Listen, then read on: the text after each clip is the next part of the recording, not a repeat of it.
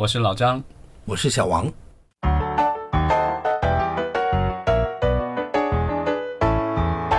九月份开始的话，有一些其他的大片会有上映。那个，因为我们国内的这个就是档期的话，进口片的档期通常是要在上映前这几周甚至一个月才能够知道，所以这些电影目前还没有一个准确的这个国内上映档期，只有一个北美的档期。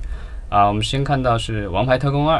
Kingsman 的第二部，这个《王牌特工》第一部在中国的票房非常的好，当时我记得是四亿多五亿吧。对这样的一个类型的这种就是 R 级的动作片来说，已经是非常棒了。一个新类型的 R 级动作片，它是一漫画改编的。对，就是之前上一集我们聊到过，这个就是它的这个漫画公司 Miller 被这个奈飞给收购收购了。啊，除了《王牌特工二》，我们还有《银翼杀手二零四九》，这个其实就是当年的这个《银翼杀手》的续集。北美是十月六日上映，这个估计在国内肯定上映不了，因为十月一号到十月七号之间都是这个国产电影保护期。导演是呃这个 Denis l e v e n i e r 对，他是这个我之前去年评价非常高的这个降临降临的导演。然后之后也会导演另外一部这个大的啊科幻 IP，就是《沙丘》。沙丘。沙丘小说将要被改编成电影。沙丘的小说就已经版权被传奇买走了。《银翼杀手》是一个很经典的八十年代的电影。对，上一部其实当时跟中国还有一些渊源。当时这个香港的邵氏电影有投资，片头的这个制片人当中其实是有我们的 Run Run Shaw，就是我们这个已经去世了的广受业内尊敬的这个邵逸夫先生。对他的捐赠的这个。逸夫楼在全国各地的这个院校都能够看到。邵氏出品必属精品嘛。接下来我们看到还有《天降浩劫》。《天降浩劫》其实是一部灾难片，灾难片在中国的话，观众还是比较喜欢的。之前有《二零一二》啊，然后包括这个呃《后天》。各位听众朋友们可能觉得我们讲的有点慢了，呃，我们快点聊一下。后面有《雷神三》。啊，《雷神三》的话，这个就是我们漫威宇宙中的又一部这个新片，备受期待。其里面我们也可以看到这个就是雷神与他的兄弟啊，没有与绿巨人的这个对决啊，这个也是在他最早发这个预告片的时候就出来了，还挺幽默的。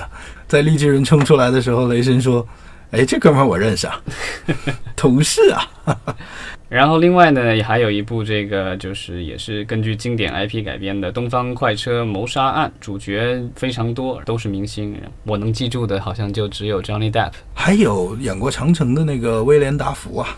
反正都是一些老戏骨。然后这个电影的话是在北美是在十一月十日上映。谁都知道《东方快车谋杀案》讲的是什么，谁都知道结尾是什么样子的。对，在火车上的谋杀案。下来，《正义联盟》。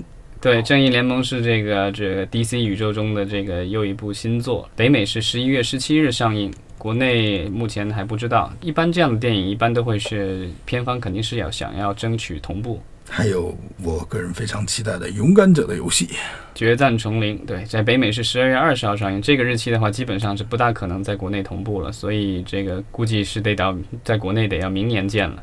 对这一部的话，其实是翻拍了这个九十年代的这个《勇敢者的游戏》。其实他的这个最大的两名主演，一个是巨石强森，另外一个是和他之前也搭档过的这个凯文凯文哈特，一位黑人的这个电影喜剧电影明星，也是现在美国最火热的、炙手可热的一个美国电黑人电影明星。当初这个就是啊，电影公司在决定是否要这个，就是因为巨石强森很早就加入了这个项目，当时他们在想是不是还要再加入另外一位明星，像这个凯。凯文哈特这样的人来这个协助这个电影，他们不确定这个他的加入对电影是否有帮助，所以请了这个研究公司，然后做了相关的调查研究，最后是发现，虽然这个凯文哈特的这个片酬肯定不低，但是有了他的加入以后，对电影的票房是会有比较大的帮助，所以最后片方也是决定这个邀请凯文哈特加入这个电影。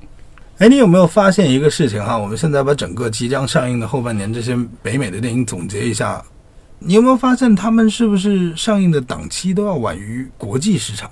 他们在北美的这个上映日期，很多时候都会比在国际市场啊，当然不包括中国在内，因为中国档期目前都是悬而未决的。就是包括了这个欧洲啊，还有一些亚洲其他国家的这个上映时间，其实对这些电影来说，都是要比北美要早几天或一两天，甚至有时候甚至有几周的情况。呃，原来的这个好莱坞电影在全球范围内发行的话，他们一般采取的策略是北美先上。然后用这个口碑以及票房表现来作为一个新闻点，让其他地区的观众在比如说几天或者几周后，然后甚至是数月后去观看这些大片儿。但是目前来说，呃，因为就是互联网嘛，然后这种口碑这种消息其实传得很快的。然后如果是一旦他们在北美市场先上，然后在海外如果就是大家知道这个电影的这个口碑或者票房表现不佳，这其实对他将来的这个在国际市场的收益会有影响。而很对很多的好莱坞大片来说，国际市场对他们来说已经是非常重要了。呃，从最早这个北美的票房可能占一半以上，到现在的话，北美的票房在很多电影都是只有大概呃三分之一，对它的全球收益来说，三分之二可能都来源于国际市场，甚至有一些片子比较极端的话，可能有五分之四、四分之三来自于海外都有可能。